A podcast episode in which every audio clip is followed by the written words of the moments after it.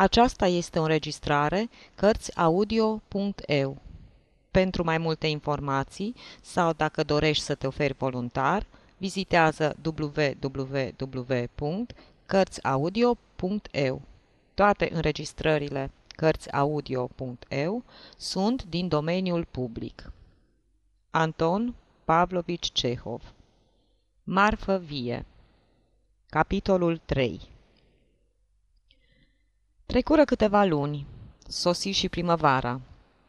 Odată cu ea începură zile senine, însorite, zile în care viața nu-ți mai pare chiar atât de nesuferită, de plicticoasă. Pământul era în toată splendoarea lui. De pe mare și de pe câmp veneau adieri calde. Pajiștile se acoperiră cu iarbă nouă, pe copaci înverziră frunze proaspete. Natura învia și se înfățișa într-o haină nouă.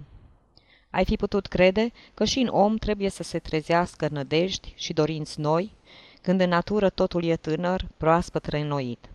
Dar omul e greu de reînviat. Pe om e greu să-l trezești din amorțeală. Roholski stătea în aceeași vilă. Nădejdile și dorințele sale mărunte, câtuși de puțin pretențioase, erau concentrate asupra aceleiași Liza și numai asupra ei. Ca și înainte, nu-și lua ochii de la ea și se desfăta cu gândul. Ce fericit sunt! Sărmanul se simțea într-adevăr nespus de fericit. Liza ședea ca și înainte pe terasă, ațintindu-și privirea plictisită, goală, asupra vilei de vis-a-vis și asupra copacilor din jur, printre care se zărea marea albastră. Ca și înainte, tăcea mult, plângea des și din când în când îi punea lui Groholski cataplasme cu muștar. Și totuși cu Liza se petrecuse o schimbare. În sufletul ei se cuibărise un vierme. Acest vierme era melancolia. O rodea tristețea. Era dor de copilul ei, de viața de dinainte, de veselie.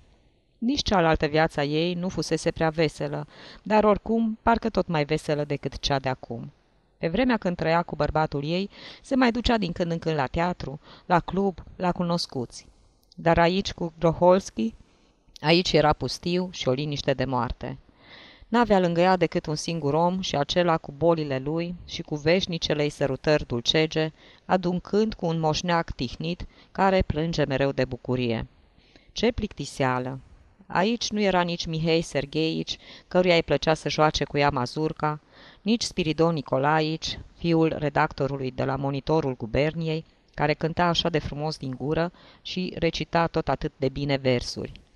Nu era masă cu gustări, nu era nici de Daca, era Simovna, care o ocăra mereu că mănâncă prea multă dulceață. Nu era nimeni. Uneori îi venea să-și ia câmpii. Groholski se bucura de singurătatea lui, dar degeaba se bucura. Plăti pentru egoismul lui chiar mai devreme decât s-ar fi cuvenit. La începutul lunii mai, când ai fi zis că însuși aerul e îndrăgostit de ceva și este îmbibat de fericire, Kroholski pierdu totul. Și femeia iubită și Bugrov veni din nou în Crimea. Nu mai închirie vila de vis-a-vis, ci hoinări cu Mișutca prin toate orașele peninsulei, bând, mâncând și jucând cărți. Pierduse orice poftă de pescuit, de vânătoare și de franțuzoaice, care, între noi fie zis, îl cam jefuiseră. Slăbise, nu mai avea fața aceea strălucitoare și zâmbetul larg, și purta haine de doc. Câteodată venea și pe la Groholski și aducea Lizei dulceață, bomboane, fructe, străduindu-se parcă să risipească plictiseala. Aceste vizite nu îl nelinișteau pe Groholski, mai ales că erau scurte, rare și păreau făcute pentru Mișutca, căruia nu îi se putea lua dreptul de a-și vedea mama. Bugrov intra, punea pe masă micile sale daruri și după ce spunea doar câteva vorbe, pleca. Și chiar aceste câteva vorbe nu îi le spunea Lizei, ci lui Groholski. Lizei nu-i spunea niciun cuvânt. Și Groholski se simțea liniștit. Dar există o zicătoare rusă pe care Groholski n-ar fi făcut rău să-și o amintească. Nu te teme de câinele care latră, ci de cel care tace. Zicătoarea e veninoasă, dar poate fi câteodată necesară în viață. Într-o zi, plimbindu-se prin grădină, Groholski auzi glasuri un glas de bărbat și un glas de femeie. Unul era al lui Bugrov, celălalt al Lizei. Groholski trase cu urechea și, îngălbenindu-se ca un mort, se apropie încet de locul de unde se auzea vorbă. Se opri după o tufă de liliac și începu să observe și să asculte. Picioarele și mâinile îi se răciră. Pe frunte îi se iviră broboane reci de sudoare. Fiindcă abia îl mai țineau picioarele, se agăță cu mâinile de crengile liliacului. Totul se sfârșise. Bugrov o ținea pe Liza de mijloc și spunea, Draga mea, ce vrei să facem? Se vede că Dumnezeu a vrut să se întâmple așa. Sunt un ticălos. Te-am vândut. M-am lăsat ademenit de bani luaia ar naiba. Blestemații. Și ce folos mi-a adus bogăția asta? Numai zbucium și fanfaronadă. Nici tihnă, nici fericire, nici onoruri. Stau pe loc ca un dobitoc și nu fac niciun pas înainte. Ai auzit că Andriușca Marcuzin a fost înaintat șef de birou? Tâmpitul acela de Andriușca. Și eu stau pe loc. Doamne, Doamne, te-am pierdut pe tine, am pierdut fericirea. Sunt un nemernic, un ticălos. Nu crezi că am să o pățesc la judecata de apoi? Hai să plecăm de aici, Vania, începu să plângă Liza. Mă plictisesc. Mor de urât. Nu se poate, am luat banii. Dă-i înapoi. I-aș da bucuros, dar i-ai de unde nu-s. I-am cheltuit.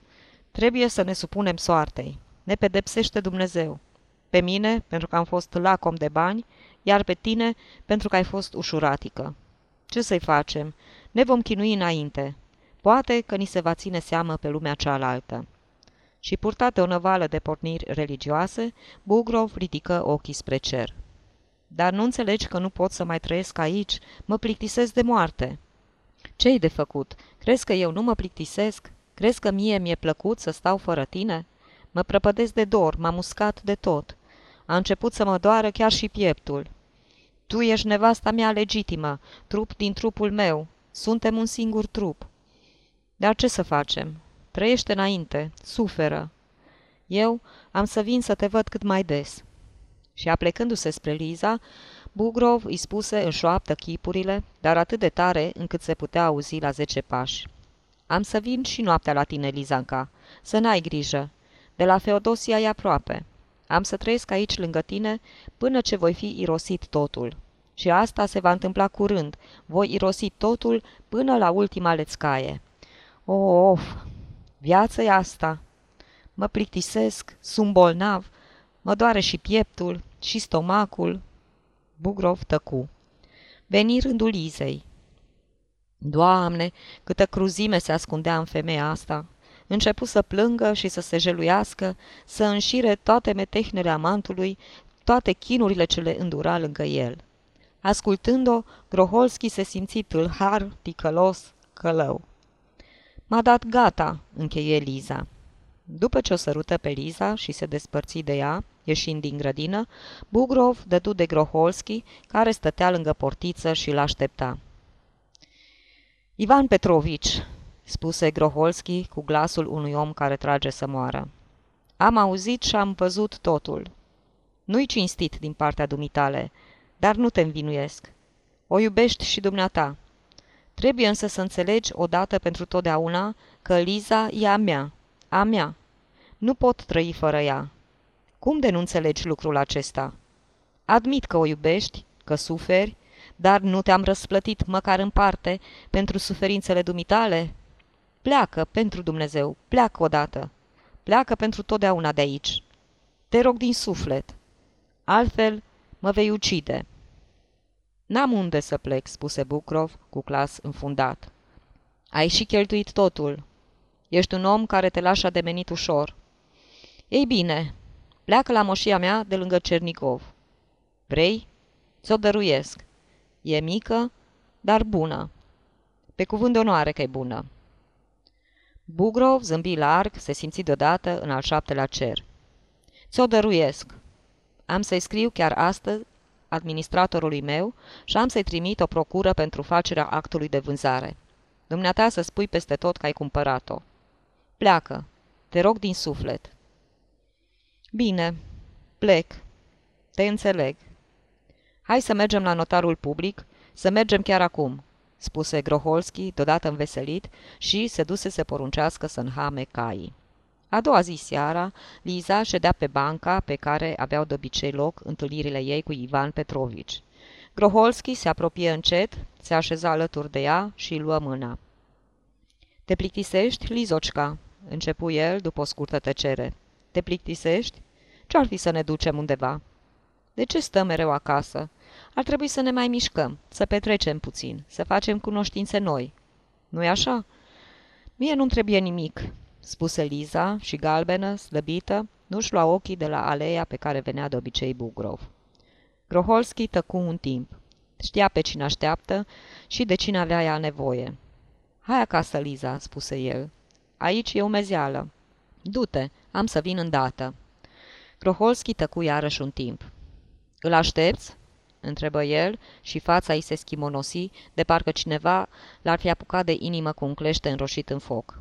Da, aș vrea să-i dau niște ciora pentru Mișa." Nu o să vină." De unde știi?" A plecat." Liza deschise ochii mari. A plecat. A plecat la Cernigov. I-am dăruit moșia mea." Liza se îngălbeni și mai tare și se sprijini de umărul lui Groholski ca să nu cadă. L-am însoțit la vapor, la ora trei.